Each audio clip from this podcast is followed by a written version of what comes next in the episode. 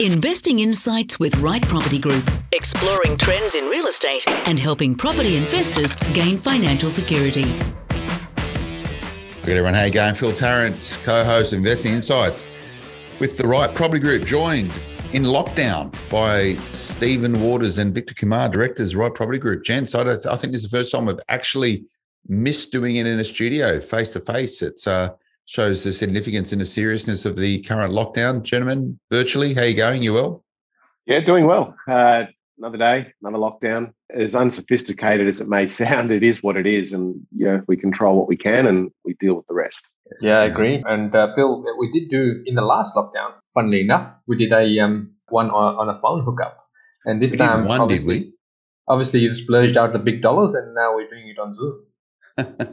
Well, there you go, mate. We've got a Zoom account. Fancy. It's only about 50 bucks a month. It's investment, investment worth doing. But um, you know, but it's it's funny, you, you look at this current lockdown, you know, and I sort of had to do a bit of a reset, recalibration. I think like most people, the COVID, as we sort of accelerated out of it and sort of got caught up and swept up in things back to how they once were, a lot of people forgot about what it was like to actually be in lockdown and, and the significance of that. And we're sort of firmly back into it right now. So I think it's a good reminder to a whole bunch of people about the environment that we're in right now and how quickly things can go south. You know, not to get into the whole vaccination debate, but you know, the only way is a, a nation can get out of this, they get jabbing more arms, um, and hopefully that can keep the economy moving. Uh, there's a whole bunch of moving parts as as we chat about. You know, we've got an election coming up. We've got this whole vaccine debate. We've got unemployment at uh, now in its fours. So anyone that pretty much wants a job has got a job, even though some people are doing it tough right now. All these different things. Um, you know, it's changed significantly since the last time we got together. You know, a month on on this particular podcast. But it's just a reminder that nothing is forever. Nothing is set in stone, and we all need to get used to this idea of operating in a very fluid environment where nothing nothing is given. And you're putting that in the context of property prices in the property markets, uh, Victor, you know, is this changing anything? Are we going to see much change moving forward? And I, you know, I want to get a sense for it because I'm trying to make informed property decisions, and this podcast, the purpose of it is to help people make more informed property decisions. So things are going to keep changing. So the question is, does it really matter that much? Will things be still pushing forward for property markets? Uh, well, one of the things that we're noticing is that there is a definite flattening out of the trajectory in quite a few of the states, right? So now it could be a combination of a couple of things. Lockdown, obviously. The second is uh, obviously that it is now tax time. So a lot of people actually holding back and they're saying, okay, we'll relaunch our property in the new financial year because what it does, it does give obviously from an accountant's advice, the capital gains tax gets deferred to this financial year in that sense. So we're starting to see that happening. But if I look at it, if I take everything away and I and I look at it from a helicopter point of view, right? No one can predict the future. No one predicted COVID. No one predicted how the market was going to react with COVID. And, and a really good example of it was the the projections or the um, predictions that the banks were making and the economists were making, where initially it was going to be, you know, double digit slowdowns, even to minus 30%. To then it slowly changed as more data came through and more realization of people became more conversant with what was happening it, it became well it'll it'll be zero and then it was positive five percent and then all of a sudden it was 30 percent right? So it went from from minus 30 to positive 30 that's because the, the data keeps unfolding. We can't predict the future. So we need to take a step back and say okay we got to take into account that if we bought properties today can i hold on it for medium and long term without impacting lifestyle with everything else that is going on right now? Uh, so we don't get caught up in the um, what I call the Facebook investing phase, where we see all of these people that just simply jump on without actually doing the full sums to say that, you know, this is how it'll impact my household budget and this is what I'm trying to get out of my property investing, not jumping onto the bandwagon of I need growth, I need growth, I need cash flow, but what am I trying to get for myself? And that will then help you direct as to where the portfolio is going to land for you as opposed to where the market's going to land. It's a good point you make around uh, Facebook, and people are still swept up, and that's their primary source of information. You only need to look at the US President Joe Biden only last week pretty much said Facebook is killing people because of the misinformation on it around mm. vaccination. So the same thing applies for all other areas of information, including property markets, if you're getting your information from Facebook, that's what you're using to make your decisions. Guess what happens? Uh, Facebook feeds you stuff that you want to see. So if you want to see growth, if you want to see positivity, guess what? Facebook's going to show it. If you want to look at 40% reductions in property prices, Facebook's going to show it. You've got to be very, very careful you get that information. And to your point, Victor, and you know, when COVID 2020 first hit, uh, you talk about some of those uh, predictions of markets going south up to 30%. Commonwealth Bank said that, by the way. We're not seeing the same things in this current lockdown, even though you're seeing this increased focus on incentives for Australians. They're not as good as what they were first time around with JobKeeper. No word of it. So, mm. irrespective of what's going on, property will keep driving forward. I think if we perhaps look at it a little bit differently as well, and on two points one around social media platforms yeah, Vickley, Victor rightly pointed out. Vickley, around, there we go. Vickley, that's a new one. That's so that, that's handle. a comment from, you know, prediction and comment from Victor. It's the weekly Vickley.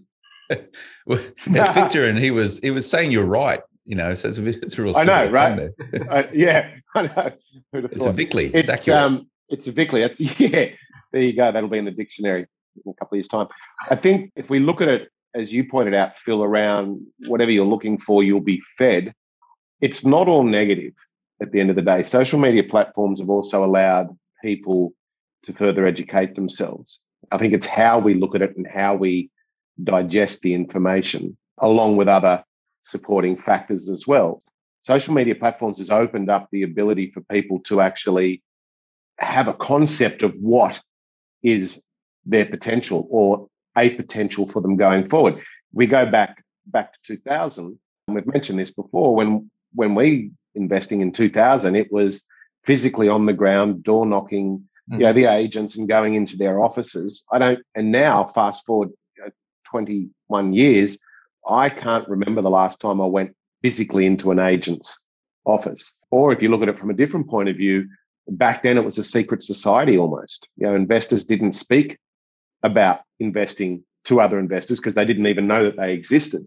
Whereas now that whole sort of gambit of information is readily available to everybody. In some way, shape, or form, the world's population today, give or take, is far more entrepreneurial today than what they were back 20 years ago. And that's a good, a good thing. But if I come back even further into the beginning of the conversation around you know, all of these pieces that are moving in worldwide economies and how it is shaping all asset classes, and particularly this lockdown. So, lockdown, what is it, two or three for for Sydney and five for Melbourne and a few other states as well.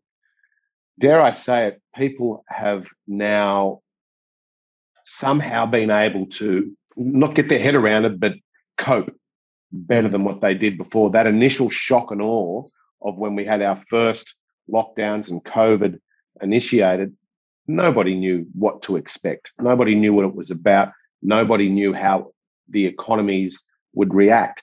Today, it's a little bit different, still shocking without a doubt, but I think we've become, dare I say it, accustomed you know, to the effects of what we're seeing. And it's shaping all different markets. If, we come back to property, it's shaping all real estate just about throughout the world. Mm-hmm. You know, UK is doing well. US is having a boom. New Zealand had a boom. You know, France, Germany, all having tremendous times in terms of asset growth, as is Australia. I think the gold or the trick or the mitigation perhaps is how do we try to forward look when COVID dissipates to some degree? How will markets react then? And I think that's where that mitigation we need to be looking at. Yeah, you, you can almost uh, look at it from a viewpoint of the headlines in the in the future, where there'll be a lot of doomsday merchants that will come out there saying market's done so well, it's bound to crash, uh, and it will crash. And the reality is that some markets might, but most markets, given given the trajectory, given the shift in population, and also coming back into the education side of it, they will hold. It is particularly Australia in, that sense that you know our property market is very resilient. Even during the GFC, it's bounced back a lot faster than most other developed countries. And if I look back to what you said, Steve, back in the 2000s, where we were physically going to the agents, if you remember, you know, they would bring out the lever arch folders and go through all the sleeves of properties that they had to say, hey, does this one match? Does this one match? And we'd take away you know, printed pieces of paper. Now that's changed because now all of the information is available digitally and we are we are able to do research a lot faster now that's a good thing but it's also a bad thing as well because you're not able to have your second thoughts first because the information is hitting your face from day one so what you guys are talking about and i've been sort of trying to get my own sense for this environment and and i'm sort of calling it covid elasticity and what that is is i reckon that once we get through this particular uh, spike in COVID, and, and we don't need to go over what the government is doing here in New South Wales in particular, where we're recording from to try and get a hold of things, including construction being shut down, uh, by the way. But um, I think things will snap back pretty quickly to where they were before this happened, both in terms of business, in terms of property, and look, even here at Momentum Media, which is the, the brand behind um, smart property investment and, and this sort of stuff in property, you know, we're one of Australia's biggest events companies. We're basing our decisions on. As soon as things we're, we're beyond this, things will snap back to where it is. And I think that's good. And that sort of lends itself to sort of this notion of resilience. And I think we're going to see this moving forward. I think Australians are going to embrace it. I've been out, I don't know what it's like where you live, Steve, but there seems to be a lot more people exercising these days than what there was before COVID. Uh, any excuse really to get out of the house. But as soon as Australians are let out, I reckon they'll will get out, particularly here in New South Wales. So we've got to sort of embrace some of that when we look at our, our decision making around property investing. But the question is, Vic, in terms of property markets, and, and with that sort of on the peripheral attitude and aptitudes and resilience and all this sort of stuff, is it as good as it gets right now? So if I've got a portfolio and I'm looking at it going, no, I could probably fix some of the cash flow stuff, which we need to do on, on smart property investment. Hey, there's so many people in the market. There's not a lot of stock on market. Is it as good as it gets? Should I offload some of the poor performing property in my portfolio. Is this the time to do it with you to think about what the future is going to be? And, and my indication, I'm not an expert, by the way, I'm a journo who aggregates information and views of other people, but you guys are in the hot seat. I'm seeing a lot of stock coming on market, I think, sort of during that spring selling season, sort of a little bit later, September through to December. So, should you be beefing up and getting ready by offloading some of the poor stock you've got right now to people who are willing to pay for it? Yeah, look, uh, it is always a um, something that you need to take into account by looking at all of the moving parts on it, right? So whenever you're selling a property, you need to be looking at it from a viewpoint that you will pay capital gains tax, right? So you need to obviously speak with the accountant first before you make that decision. Well, you uh, actually you hope you pay capital gains tax. Yeah, yeah, that's right. Absolutely. Good point. Uh, yeah, so you're hoping that you're paying capital gains tax because that means you're making money, right? Now, uh, one of the things that I want to flag while we're talking about selling down, right? is is one of the little known facts that most people don't take into account, which is the biggest argument between brand new and old, is that when you have your deductions, you know, depreciation and all that, when you're selling, you've got to pay that back, right? So what you've done is taken that upfront, and now you've got to pay it back in terms of your costings because it gets recalculated back into into your capital gain as such. That's something that most people don't take into account. That is why I say that before you even make that decision, you've got to sit down with someone that can lay independent eyes on your portfolio, particularly the accountant. Steve, you're about to jump in and say something. Well, I was, I was, as you were saying that, I was thinking about what Phil was saying around, you know, the snapback. Mm. Uh, you know, COVID elasticity. Get, you can use it. Claim it. It's yours, Steve. Well, well, I actually said it was sea change. What sea change? Way back. It's, That's right. Uh, sea change. I think I agree, and how this ties in around you know selling or keeping is that I think we'll reclaim that initial inertia or that latter part of the inertia that we've had quite recently. When that happens, nobody knows. How long does the lockdown last? Vaccination take up. There are so many sort of variables to that decision. And if you try to you know, weave that into the decisions around selling, potentially buying or swapping out assets, unfortunately, because of COVID, it might be more of a reactionary decision mm-hmm. uh, based on your own metrics that you've denoted, as opposed to, well, in you know, month 24, I'm going to sell this property because of X, Y, and, and Z.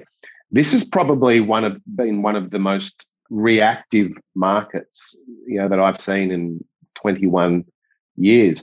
Potentially, you could have drawn a line or a parallel between, say, 2000 and I think it was 2001 with the invention of the low doc loan, and credit became very, very easy to get. And so there was an, an immediate uptake in terms of the asset values. But certainly today's sort of COVID characteristics and repercussions have made this market extremely reactive in all areas, even potentially areas that don't have, you know, what we all classify as fundamentals to sustainability. Yep. There'll be a an equal cause and effect to those markets as well. So all of that has to form the picture from your jigsaw puzzle before you make these decisions. Mm.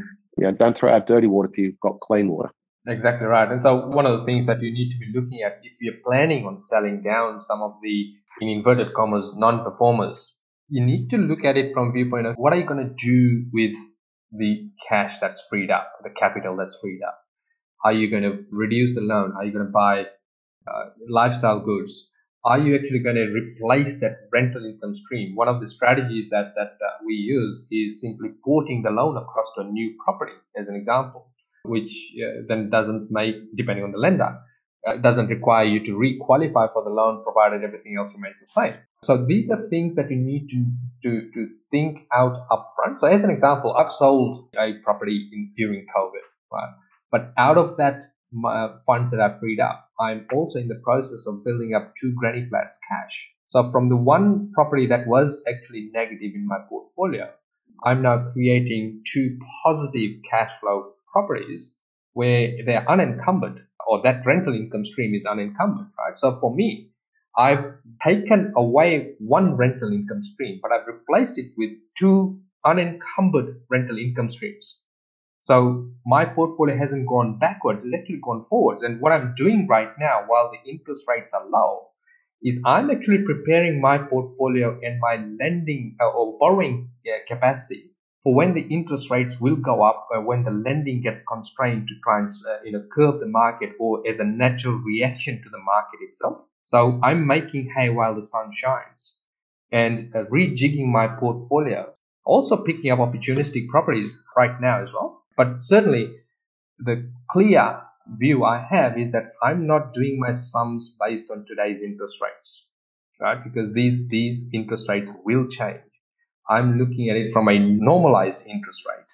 And that will see me through in the later years when the interest rates do go up as to how my portfolio will sustain that and whether I will have to then give back the cash flow that, that I'm creating in inver- inverted commas because of the lower interest rates and purchasing something, right? So this is where you can readjust your portfolio.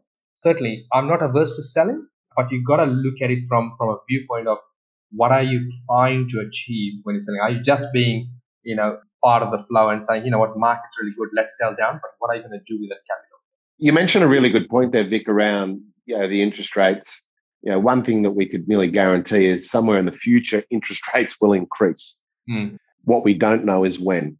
And there's a lot of narrative around, you know, inflation's cost of funding, et cetera, et cetera, et cetera. But realistically, nobody knows. The banks may forecast, and you can see that in fixed interest rates going up on the five year and four year term, I believe. But nobody knows what the future holds or when it happens, is more to the point.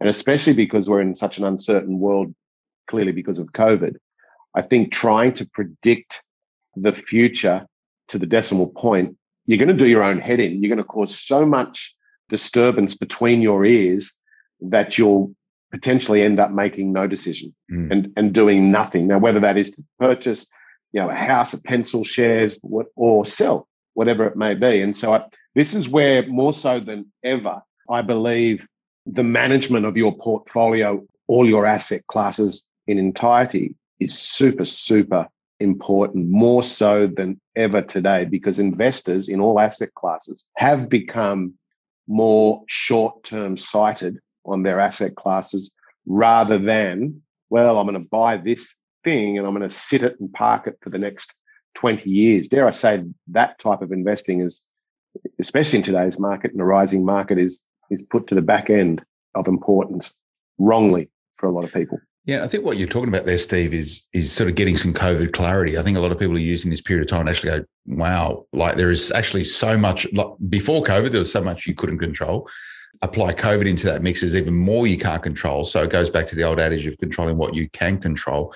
With interest rates, um, I think it's sooner than most people think those things are going to start coming up. When you look at the unemployment rate, when you look over what's happening the Fed inflation over there, you know, some of the, the noises I'm, I'm hearing coming out of government, you know, I'll be back back in an interest rate rise sooner than what most people have been saying. Uh, the people have been going like, there was three years until there's interest rate rise. Yeah, I don't believe that. But um, yeah, this whole notion of COVID clarity and actually using this environment to to shape and move and maneuver your portfolio for the betterment. Now, I want to get a bit of insight into how your customers are embracing you, how your clients are embracing this, uh, Victor. And, and before we do that, just to all those listening, or the Right Property Group crew who use these guys, myself included, and all those who just dial into this, a quick favor for me, if you can, um, you'll see wherever you listen to this, probably all on Apple Podcast Player. If you leave a review for us, uh, we'd really appreciate that. It's just not us here, three of us having a chat behind a microphone. We're very fortunate. It's a big team of of um, podcast producers and the crew over at Right Property Group who are integral to making this happen. So uh, leave us a review. If you leave us five stars, that's cool. It means more people will tune into this in time and leave a remark as well, what we can and, and, and what we like, what you like us doing and what you'd like us to do. But Vic, what are your customers telling you right now? Are, are they are they optimistic about the future? Are they bullish about the future? And is that shaping more of an offensive strategy when it comes to creating wealth through property? Or are people on the defensive because of those same factors? Look, the people that have got job security or have got the right mindset are getting into an offensive stance, but still keeping defense up very strongly, right? Because we don't want to go backwards just just to purchase a property. And the challenge right now is that we need to be totally financially prepared. So in other words, loan approvals and so forth. Because what we're finding out there in the market is that by the time, let's say we, we entered into a contract today, and let's say it was a you know 10 day cool off period, by the time the 10 days go by, the agents are getting unsolicited offers still off the website, right? If it's, if it's right on, on realestate.com. And so if your finance is not rock solid, what we're finding is that the vendors are trying to, at that point in time when it's due for cool off and you are you know wanting to ask for an extension, they're trying to crash the contract. They're not giving extensions as such, right? In most cases. Uh, it's only when they've bought off the sale of this property they've bought elsewhere that they're playing ball with us. But most are trying to crash the contract because the offers are going up, up and up and up. And if you look at the value that the market is adding to itself, arguably Sydney was adding 20k a month to its at, at the low point, right? Uh, it's far more than that. So the fortunate thing is that with, with the clients, with our guidance, we don't get caught up in the FOMO effect, right? So we, we are still being very strategic in what we buy. And in some cases, uh, you know, Steve and I both pushed back on the clients to say we shouldn't be buying now. Should really be, uh, you know, doing some uh, groundwork in terms of within your portfolio, get bed down your interest rates, you know, get get get the loans more reflective of where the portfolio is and reflective of where your employment situation is before you actually go out and buy. And so we're not being transactional in nature. We're being very strategic in terms of what we buy and where we buy. That's a good point. You mentioned, I don't know if it was you or, or Phil, around are you on offensive, are you on the offense, or are you on the defense? In our asset class, property, it is traditionally a, a flight to safety. So, in some way, shape, or form, it is a defensive asset. It just depends on how much on the offense are you around being defensive if that makes any sense whatsoever. The way I sort of wrap it up in my head is I don't know, when you used to play soccer, you still play soccer, Vic, but when I used to play footy, the real footy, it's um, if you went into a game trying to protect a lead, you'd lose. You lose. Or if you or if you went in trying to protect yourself and not get injured, you'd get injured. You need to scrub that from your mind and continue what you're doing with well planned plays and and execute accordingly. As soon as you become too defensive, it changes your complete mindset and you hmm. actually start to, to lose. And properties property's no different. If you're too defensive around you know what is out of your control but you know will happen such as interest rates today well you'll miss opportunity but that doesn't mean that you should be speculative either it's about making sure that you make those right methodical steps so that you actually don't corner yourself in a position. And this is why strategies, people that create strategies that are just one lane, actually corners them into a position, even in today's market, which is very buoyant, or in tomorrow's market when perhaps it's not and interest rates are up. If your strategy doesn't have the flexibility, you'll actually hurt yourself in the medium to long term. Yeah, absolutely. And, and so, you know, looking at it from a strategic point of view, right? So you're doing a strategic purchase rather than a reactive purchase. However, you're being very reactive to the opportunity once you've got the strategy down pat, right? So there's a big difference here. Reactive buying is going out there buying something because everyone's talking about it. Sydney market's going up, Melbourne market's every market's going up, rents are going up. So I'm going to be reactive. I'm going to buy something, right? But strategic buying is more about what does my portfolio need or what do I need to better my position in the worst case scenario and then being reactive to the opportunities that present itself that fits within that strategy. And that that's a huge difference in between a uh, if i can use the word sophisticated investor and a novice investor yeah, yeah so that's, I think it's a good point, Vic. The, the sort of idea of a sorry, Steve, the sophisticated investor, I think it absolutely comes down to mindset. And I was I was sharing with one of my colleagues here uh, my philosophy to all this, and and you're better off playing an, an offensive game rather than a defensive game. And and I say that on the basis of if you're on the offense, you're essentially making the rules, and you can normally win the game that you make the rules for rather than playing by someone else's rules. And that's my baseline philosophy towards sort of growth and development. You want to make the rules up because you're most likely to win. And that happens in property investment because you said it, you, there's so many things you can't control, but mm. you can control how you choose to approach it, understanding and having a really good relationship with all of those uncertainties. And that's where you need to strive and grow and succeed. And Steve, you probably subscribe to a similar logic to that. You know, you you like to win because you like to make the rules up. I wish I could make all the rules up. Mm. That'd be nice. But I, I actually see it very in a similar way, being that if you are on the offense, then all your senses are heightened because you're invested literally in education, in knowledge, in action. When you're on the defense, you've kind of parked it in the background and it's out of sight, out of mind. And just because you own a portfolio, and, and I think we're all collectively saying that you should be on the offense, doesn't mean that you're always purchasing. Mm. It could actually mean that you're always adjusting mm. or you're always in consultation. You're invested in your investment. Yeah. It's good. So, you know, it's it definitely embrace that. And, and, you know, the reason why I asked that, I really wanted to get a bit of an insight into what your customer's saying. But, you know, offensive property investor doesn't mean you need to be buying. You can be tinkering and tweaking, which gets a little bit tactical, Stephen. You mentioned it, you know, little things like like adjusting your interest rates. And um, I'm going to try not to go on a bit of a rant here, but no, do it. I'm going to interrupt you here. Where Phil's going to go with this, I'm, I'm assuming, is that we chatted as we do on most Fridays, and it's Fridays uh, Normally, wants to get a wine into me at about five o'clock, and it really riles me. yeah. So every Friday is Phil's rant day. You know, hashtag Phil Tarrant.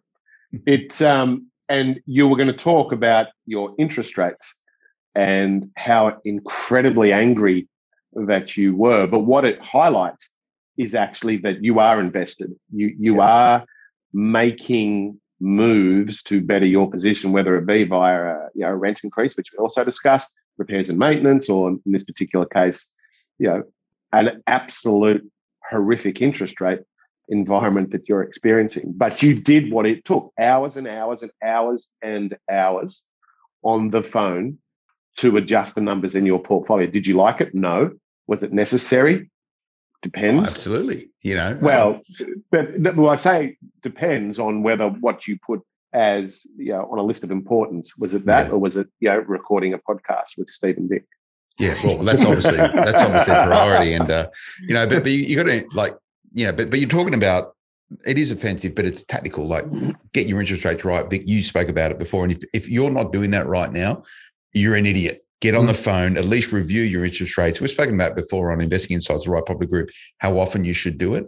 But if you have not done it for quite some time, do yourself a favor and do it because you probably have a heart attack to start with just how far out your, your rates might be. But you got to embrace embrace the hurt because it is not a nice exercise doing it. Some lenders are better than other lenders. Some of them are really reactive and responsive. Some of them are absolutely impossible to deal with. Commonwealth Bank but um, so Phil, uh, you mentioned there, right, the importance of of uh, fine tuning things, and I'm and I'm just looking at one of the properties that that uh, landed uh, in my lap this morning on someone that's looking to sell. And I'm looking at the rent. The tenant has been there for five years. They have not adjusted the rent. The rent is still sitting at 245 a week, right? The market in that area is more like 380. Yeah. That's a huge difference, right? So, and this is this is a clear indication of someone that's not invested within their portfolio and hasn't kept up to date with where the market is with interest rate. Now, and now to move that tenant from 245 to the 380 is too big a big an ask. So you have to now get rid of that tenant and then start all over again, right?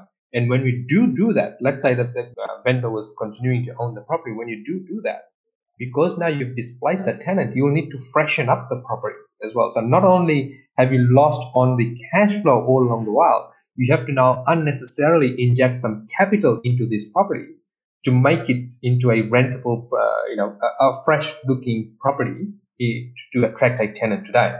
So that's where interest rates, uh, your your rentals, all of the moving parts of your portfolio, and the validity of the property within the portfolio. You know, do you bring forward a development potential you had on that right now, or do we start playing towards it so that you're ready to pull the trigger because you've got all the planning permits in place? all of those things need to be looked at at a regular basis so that you're never in the situation where you're so far off the market that it becomes very hard to catch up. Yeah, I think I think most people entertain or start investing with clueless enthusiasm, mm-hmm. then lose sight of the you know 400 other components you know in ownership. You know, whether it be rate adjustments, rent adjustments, repair and maintenance, you know, legislation that changes state by state, you know, whatever it may be, as we've always said, it's not the set and forget asset that a lot of people, you know, want to pretend that it is. And at the end of the day, property's been democratized. It's allowed all of us to have some sort of a say, but have a vested interest if we so choose. And Phil, how did you end up with your chats to the Yellow Bank? Well, you brought, you brought me back into this. Um, Well, I've got with these Yellow Bank, uh, I don't know, six or seven home loans with them, and um, they finally aligned all of my variable uh, interest only rates to the same, at least to the same, because there was a variation of a one percentage point between the lowest and the highest, even though I am the same customer with this same bank. One full percent. Not, one not full 10, percent. Yeah, not 10 blips. Yeah, one, yeah, full, one full percent. So at least now they're all normalized, but am I happy with the rate? compared to um, uh, I got a, an interest rate with Suncorp Bank, and my dealings with them uh, was pretty reasonable, of uh, two point eight nine percent uh, P&I and two point nine nine interest only. So you know, uh, still half a percent out the Commonwealth Bank on where I am. It just goes to show you just the variations of how different lenders view you and, and how they're going. But look, wasn't a nice experience and it angers me and I'm still I get angry about it now. I've got a phone call waiting for me when I finish this podcast to get onto another bank to, to give it a go. I can't do it all at once because it's just it's soul good for your blood pressure. Yeah, soul destroying. My doctor said uh, don't do it. But but to what Victor was saying, this is really the this is tinkering at the P and L level rather than the balance sheet level. And and what I notice that most property investors love the balance sheet side. Like, oh, my, mm-hmm. my property's gone up $20,000 just this month alone. Look how wealthy I am. That's just paper, paper profits, really. You know, you've got to realize that in some capacity where the real game is at the P&L level. How can you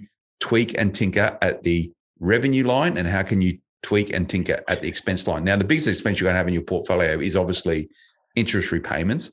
But to the example you used there, Victor, was it 250 bucks, which should be about 380. That's a mm. huge difference. Now that that tenant, if you put in the in the the shoes of the tenant, that tenant's been benefiting from that price for so long. It's probably their home. They would have stayed yep. there forever. Guess what's going to happen now? Like they're going to get put out of there because you can't go to a tenant, hey, I'm going to lift that from 280 to whatever it is. It's just impossible. There's rules around it. So they get dislocated. There's a whole bunch of work that needs to happen. But if you're not tinkering 10, 20, 30, we go for our portfolio, Steve, on smart property investment. We're talking about increasing rents from like 280 to 285 as a way just to manufacture more at the, the top line uh, revenue side. Um, where do you prioritize, Vic? Do you prioritize at the expense line? Or do you prioritize at the revenue side? Or is it both the same? Just depends. Look, I, I both both the same because you always need to keep the expenses down, don't scrimp uh, and become a slumlord in the sense that you don't. You always look at the safety aspect first and the tenant comfort uh, because that's longevity. But you need to be looking from both ends, right? The expenses as well as the income coming in, uh, because they're both just as important. I think uh, one of the things that people lose sight of is that the cash flow is your lifestyle right? That funds for your lifestyle. The capital growth doesn't fund your lifestyle unless you can get to that growth, which is you can either do that by selling or by leveraging it, in other words, taking a loan, right? Both of which gets rid of the golden goose. So that's why we need to concentrate on the lifestyle aspect of the portfolio and let the wealth creation happen in the background. Still very important, right? Because you still need growth, uh, but you need to let the wealth focus more on the lifestyle side of it because that'll get you uh, towards your goal a lot quicker because it's running a lot more efficiently. I think if you're not concentrating on both income and expenditure, you'd be an idiot. Yeah. It, it Simple. is the bottom line. Yeah. Well, yeah. it is because it's I the mean, same result, clearly, right? Well, there's a bigger picture here that a lot of people don't potentially recognize. Clearly, rental income is increasing income.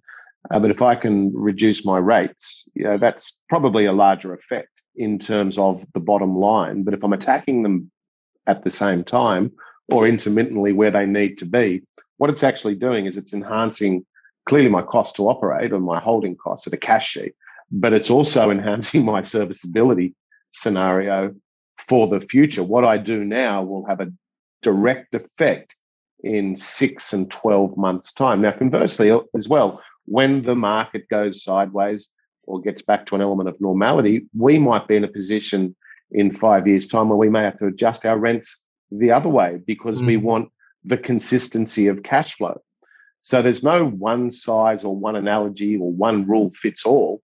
It's about, if we go back early to the conversation around about being on the offense, well, here's another way where you can be on the offense. It's completely and always adjusting the numbers and being focused. I mean, why wouldn't you be focused? You've got potentially millions of dollars at play, whilst at the same time, if you dropped your wallet as you got out of the car and it had, you know, in your case, Phil, probably a wad come out of, of a few, Steve. I was going to say one full of hundreds. You'd be scrambling and backtracking your footsteps to find that wallet. Look how thick it is. Did you see that? They were all green. It's a, proper, um, it's, it's, a proper, it's a proper Costanza. That that's what it's called. but it's like so. If you dropped a, a twenty dollar bill on the ground, you'd look for it. Mm. But if you haven't increased your rent by you know the ten or twenty dollars a week, you know, it, it's foolish. It's a bigger yeah. effect for you than the single twenty dollar note. And the same thing with expenses. So the sort of top line sort of chat around this, Vic, was you know, is this the time to realise some of the poor performing properties through a sale, capitalise on the market, low stock on market, therefore there's positive price tension, etc. What's the immediate future going to look like? Just to conclude with that point. So, what, what's our base position on this? Are we going to see? Talk me through the sales period from September through December of 2021. More stock on market, Vic, less competition, or do you think equilibrium to where we are right now? I think I think it'll be more of an equilibrium. The reason being that uh, as there's more properties coming up, there'll be more buyers that have been frustrated by the lack of stock right now come back in into the market, right? So to balance itself out. So I don't see the trajectory dipping significantly uh, in terms of the availability of properties versus the uh, availability of the buyers uh, around. Certainly, traditionally, the spring season brings in a lot more buyers, but I, I think COVID's changed all of that, and we we can't rely on past data based on base uh, and base that to say that that's what's likely to happen. I think the the gap. Well, actually, I, I agree with you. I think the, the net effect, if everything plays out as it does, will be there.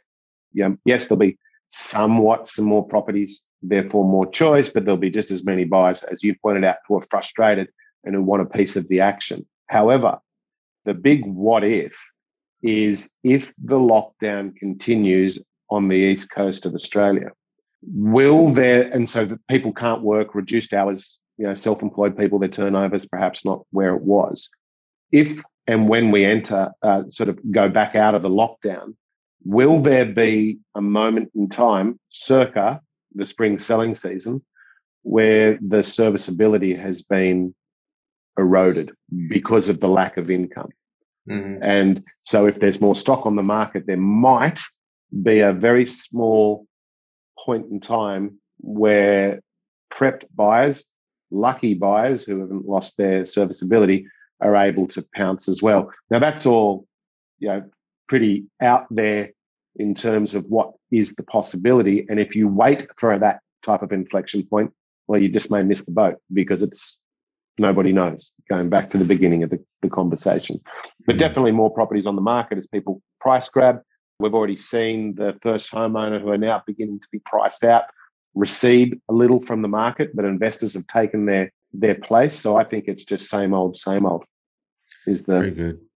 Nice one. I, I, think we covered that off um, pretty well. Good counsel, and no doubt that's just pose a whole bunch of other questions uh, for you. So uh, just for me, as I sign off, if you do that favour for me, keep those reviews coming.